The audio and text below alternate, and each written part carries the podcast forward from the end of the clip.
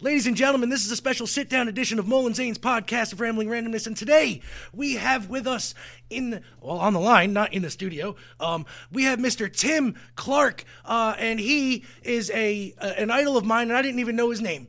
I grew up playing with a toy, well, a puppet, toy, whatever you want to call it, both creature. They're called Boglins, and they are making a very big comeback right now. I'm seeing them everywhere, ads all over the place. I'm seeing them in places like GameStop. I'm seeing them all over. And sir, first off, thank you for coming on and taking time out of your day to talk to me. Sure. So you're welcome. First off, the history of how did you come up with? I know you're a co-creator. Am I correct in saying that? Yes. Okay. Yes. How did you come up with the ideas of like what came about to get this into motion originally? Well, certainly, probably the biggest influence was working with Jim Henson and working on Dark Crystal. I was one of the team leaders for building the Mystics, and every one of the Mystics in the Dark Crystal was sculpted by me, and the mechanisms were built by me, and Sherry Amott was in charge of all the costuming. So between that and working on the Pod People slaves and the Crystal Bats, and I did a little bit of work on the Landstrider and the big sea anemone creatures. Yes. Were designed by me. It was based on a hand puppet anemone that I showed Jim in my interview. Okay. Then later on, Jim wanted to kind of play around with the idea of, full body creatures. Okay. And a bunch of us from the workshop went to see Moominshance. And we were thinking about how we could change the use of the body. Mm-hmm. To create new creatures. And I came up with the idea of putting all these cones on a bodysuit. And Sherry and I built the first one. Okay. And Jim and Brian both loved it. And all the puppeteers had to do, or the mimes, or whoever, or the dancers, whoever was performing them, all they had to do was roll around. And it just, you never knew what was the head, what was the bottom, and it's one of the few things in Dark Crystal that Brian didn't design. It was all based on something that I had come up with. Wow. So after I came back from working on Dark Crystal and was working in the workshop in New York. I was working on Fraggle Rock, and I approached Jim about setting up a separate studio at Muppets to design and come up with toy concepts. I said, what we're doing here is so much more interesting. Right. Than what the toy companies are producing, or when they obtain a Muppet license. They're not necessarily, they don't understand the materials that we're working with, the approach. Right. And I think it would be great to turn it around rather than the toy companies approaching Muppets with ideas, that we should be going to the toy companies with ideas. And I always say that this is the best slap in the face I ever got, or the best kick in the pants, because Jim said, Tim, it's a wonderful idea, but I just don't want to do it. Oh. And I was shocked, because I thought, oh my God, I thought he would, jump all over this. But so then after working on Fraggle Rock, Muppets had kind of a glut of puppet builders. Mm-hmm. And because there was originally the studio had puppet builders for Sesame Street. Right. Then Sesame Street and Muppet Show, then Sesame Street, Muppet Show, Dark Crystal, and then finally we had, and then a studio in New York. Right. And a studio in London at that time. And then after Fraggle Rock, Jim had trouble placing the next project. You know, he had tons of ideas, but he didn't have any studios picking up. Right. So he put us, a lot of us became freelance puppet builders. And they said, well, we'll call you. But it was funny because they called it full-time freelance. And I said, what the hell is that? Full-time. But so, yes, they would then call us in when there was another project.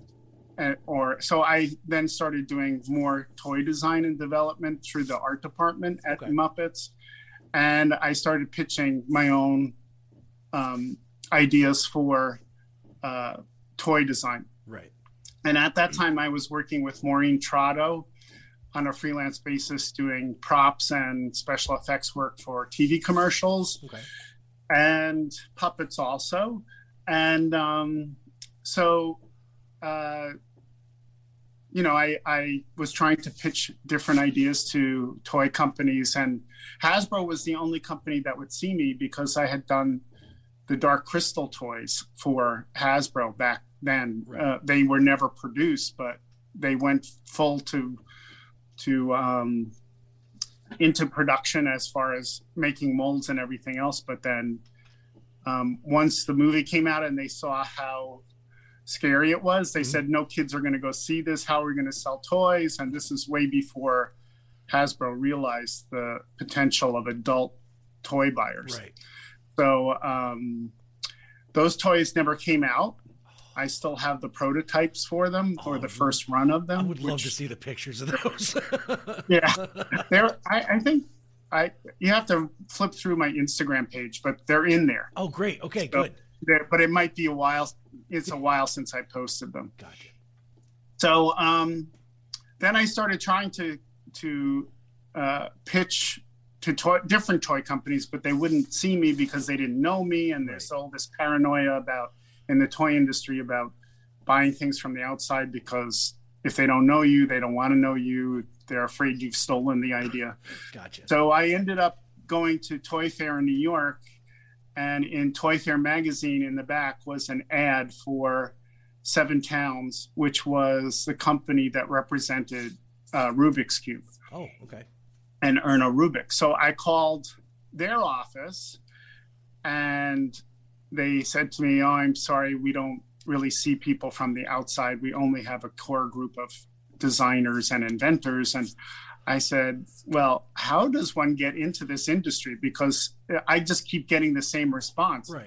And I said, I have been working for Muppets for the last 5 years, and I have a lot of, and then as soon as I said that, he said, oh, no, you should come in. Okay. So Maureen wanted to join me in trying to do toy concepts. And so we went in and met with Seven Towns, and we showed them a bunch of ideas, and they said, no.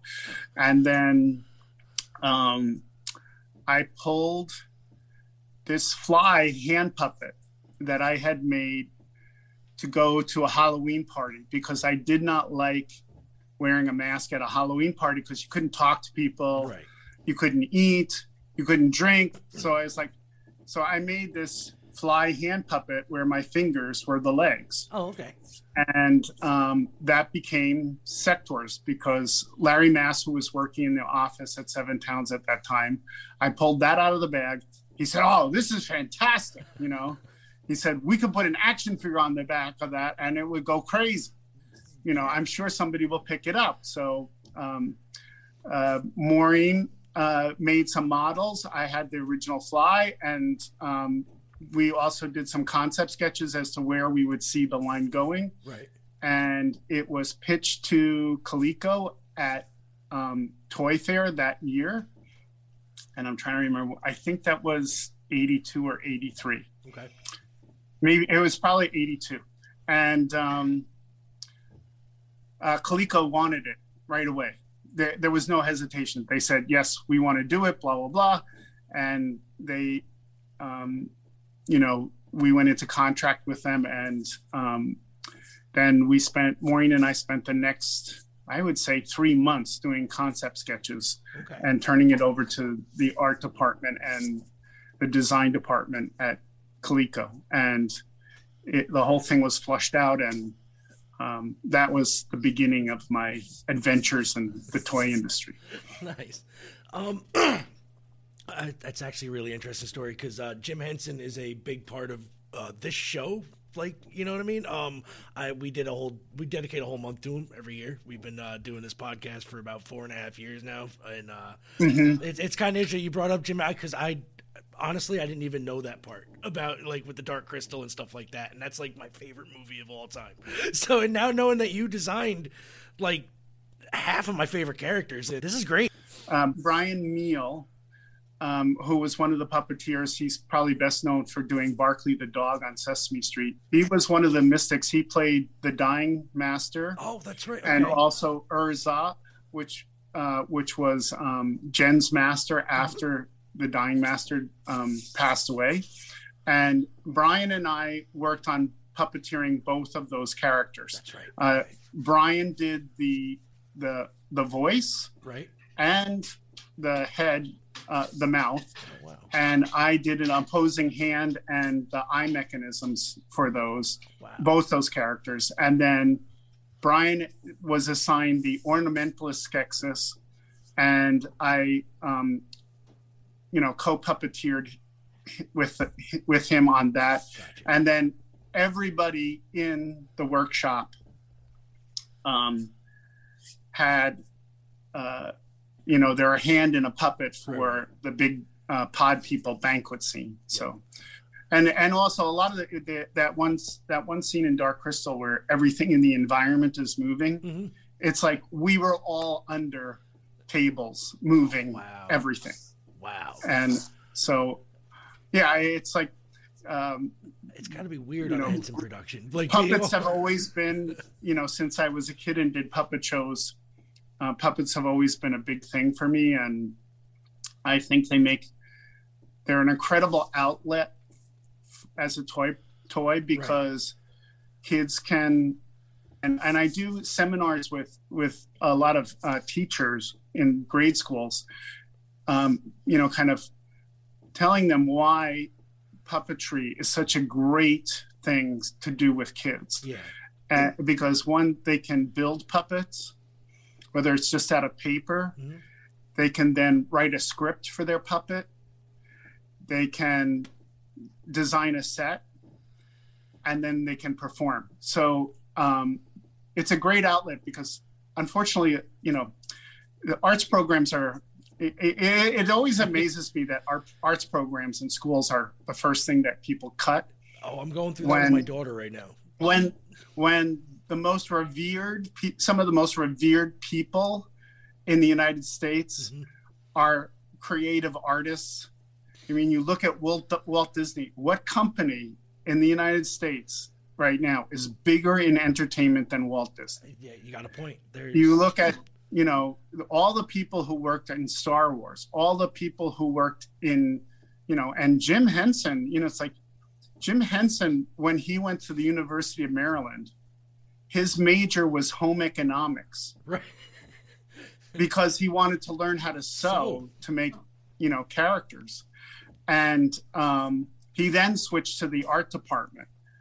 And, it's like if you were a kid in high school today and you told your parents you wanted to major in home economics, your parents would go, "You're not going to college." Right.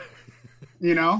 Like, I don't know a family that would say, "Oh yeah, I want you to go study home economics," Yeah, and it's very true that the arts, whereas everybody wants somebody is an artist and becomes famous and well known, whether it's in theater. I mean, you look at Julie Tamar's work, mm-hmm, you look at all the incredible set designs that are done for Broadway. I have good friends who are, design major sets. Right. Did the work for Phantom of the Opera. I mean, the sets and the movement and the just the engineering skills to bring that about and the design skills. People don't realize that every single thing you touch on a daily basis is designed by somebody. Right. Like, there isn't a thing, whether it's good or bad, everything you touch, from your toothbrush, first thing in the morning, to your coffee cup, to your dessert place, all of those things are designed by people. And it's unfortunate that people don't recognize the craft and ability of the people who create the things that you use every day. Right. So. Now, Boglins originally came out in 86, right? Correct. All right. How long before that were they in development? Like, did you guys like? Well, originally we showed them to Coleco, and they wanted to add it to the Sectors line, right? As a nemesis, you know, like an evil nemesis to the Sectors.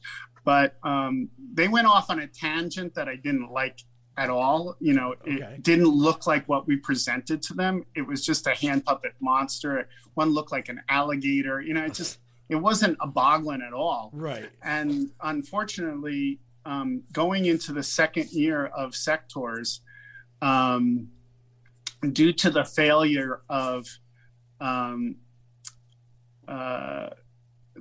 Coleco's desktop computer, right? I think it was the Atom computer. It was such a huge financial loss that they went bankrupt, because every single one of these computers that they created, right? It was supposed to be the first desktop home computer. Yeah, this was before Apple. Every single one of them was sent back because they didn't function. They had rushed to the development, and they lost so much money that they went bankrupt. So we got the rights to Boglins back. Right. And then that, I guess that spring that it was returned to us, Larry showed it to Mattel, and they got it right away. They said, oh my God, this has been staring at us in the movies, you know, right in the face. Yeah. And it's such an obvious thing, you know, to do. And so they bought it. They had it for 2 years. And then they didn't want to continue because, I don't know, I never understood Mattel's reasoning. Right. They had, going into its third year, they had $7 million in orders, and they decided not to continue. So this day, even, you know, and $7 million back then would be like $14 million now. That's a lot of money. And so they decided not to continue. And Seven Towns London office took it back, the rights back, and sold it to Ideal Losers in Europe. Okay. And Boglins went on for another 7 years, from small Boglins, baby Boglins, mini Boglins, like everything you can imagine. The popularity of Boglins in the UK and Europe, right, is tenfold what it is in the States. Wow. Because in the States, it only came out and was out for maybe 2.5, 3 years. Yeah. So, because I remember I got mine, it was either Christmas of 86 or May of 87. Yeah. So it was one of those two that I got. I got Drool. I remember specifically. He was you know, came in their little crate with the bars on him, and, you know, the hole in the bottom. It was such a great. I don't know why they didn't work out here. Like, after they did. I mean, well, no, I'm saying, but like, I don't know why they would cancel it here. It did. Like, they sold phenomenally well in the U.S. It just was, you know, execs at Mattel who said, quote unquote, they wanted to concentrate on core business, which was, you know, Barbie. And Hot Wheels, right? You know, and you know, they did not see the potential, and they blew it, because, like I said, it then went on to sell in Europe and was one of the top selling toys in Europe, right, for the next 7 years. So they missed out on all that income. Wow. So that's, what can you do? You know, it's like, yeah, well, I mean, people make bad decisions. And I have to say, you know, thank goodness for Chris Cofoni at Tri Action Toys, who had Boglins when he was little, and has been after me for years to bring it back. And every major toy company in the United States turned it down.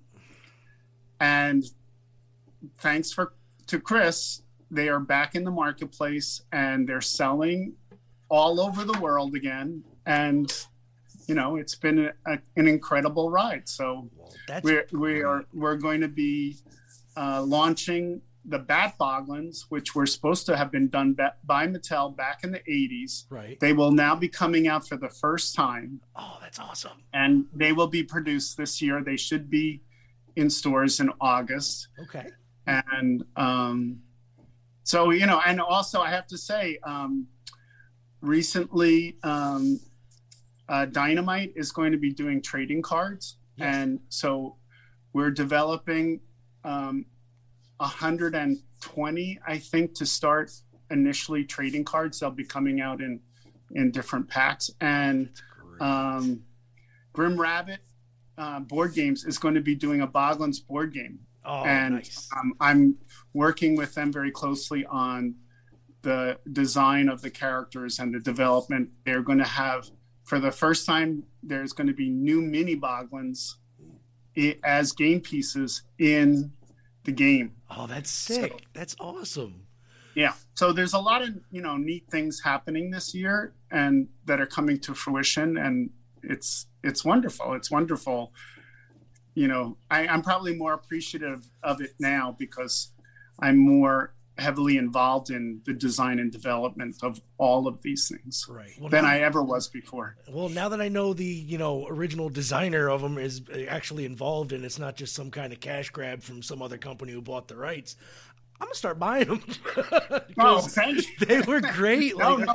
It has been a very personal adventure for me.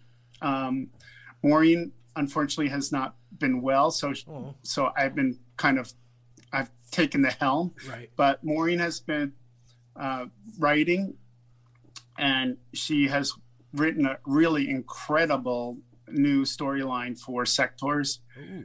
And we're hoping that a graphic novel for that will be coming out soon, probably if not later this year, maybe next year.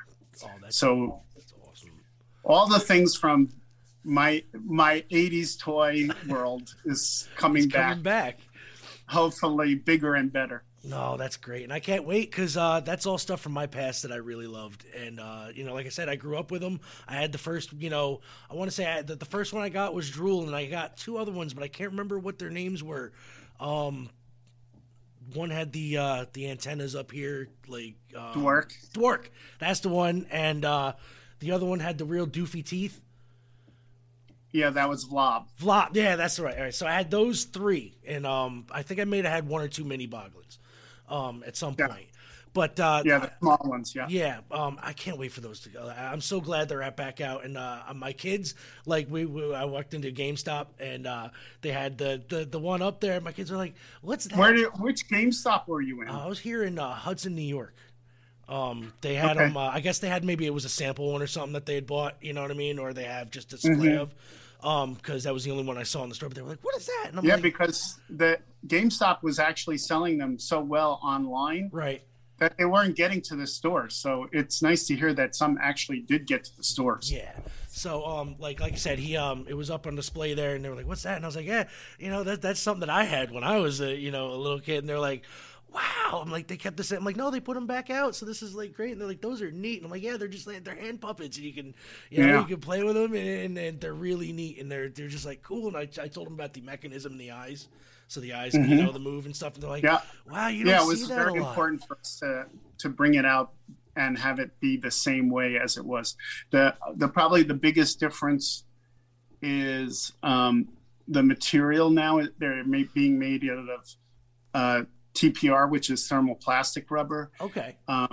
It is much more flexible and stretchy than the original Craton that Boglins were made out of. So the flexibility in their face and the expression is much greater than it was back in the 80s.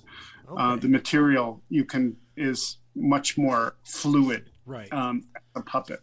I guess so, it was I'd seen a couple pictures online of some that had lasted, and basically they're just the eye mechanisms left, and some of the plastic is still intact, or the rubber is still intact or whatever, but it looked kind of, you know, you don't realize the I guess like how just they look even creepier without the rubber suit. I guess like the mechanisms just together look kind of creepy.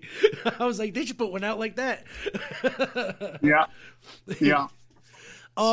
So I really don't want to keep too much more of your time. I know you're probably very busy.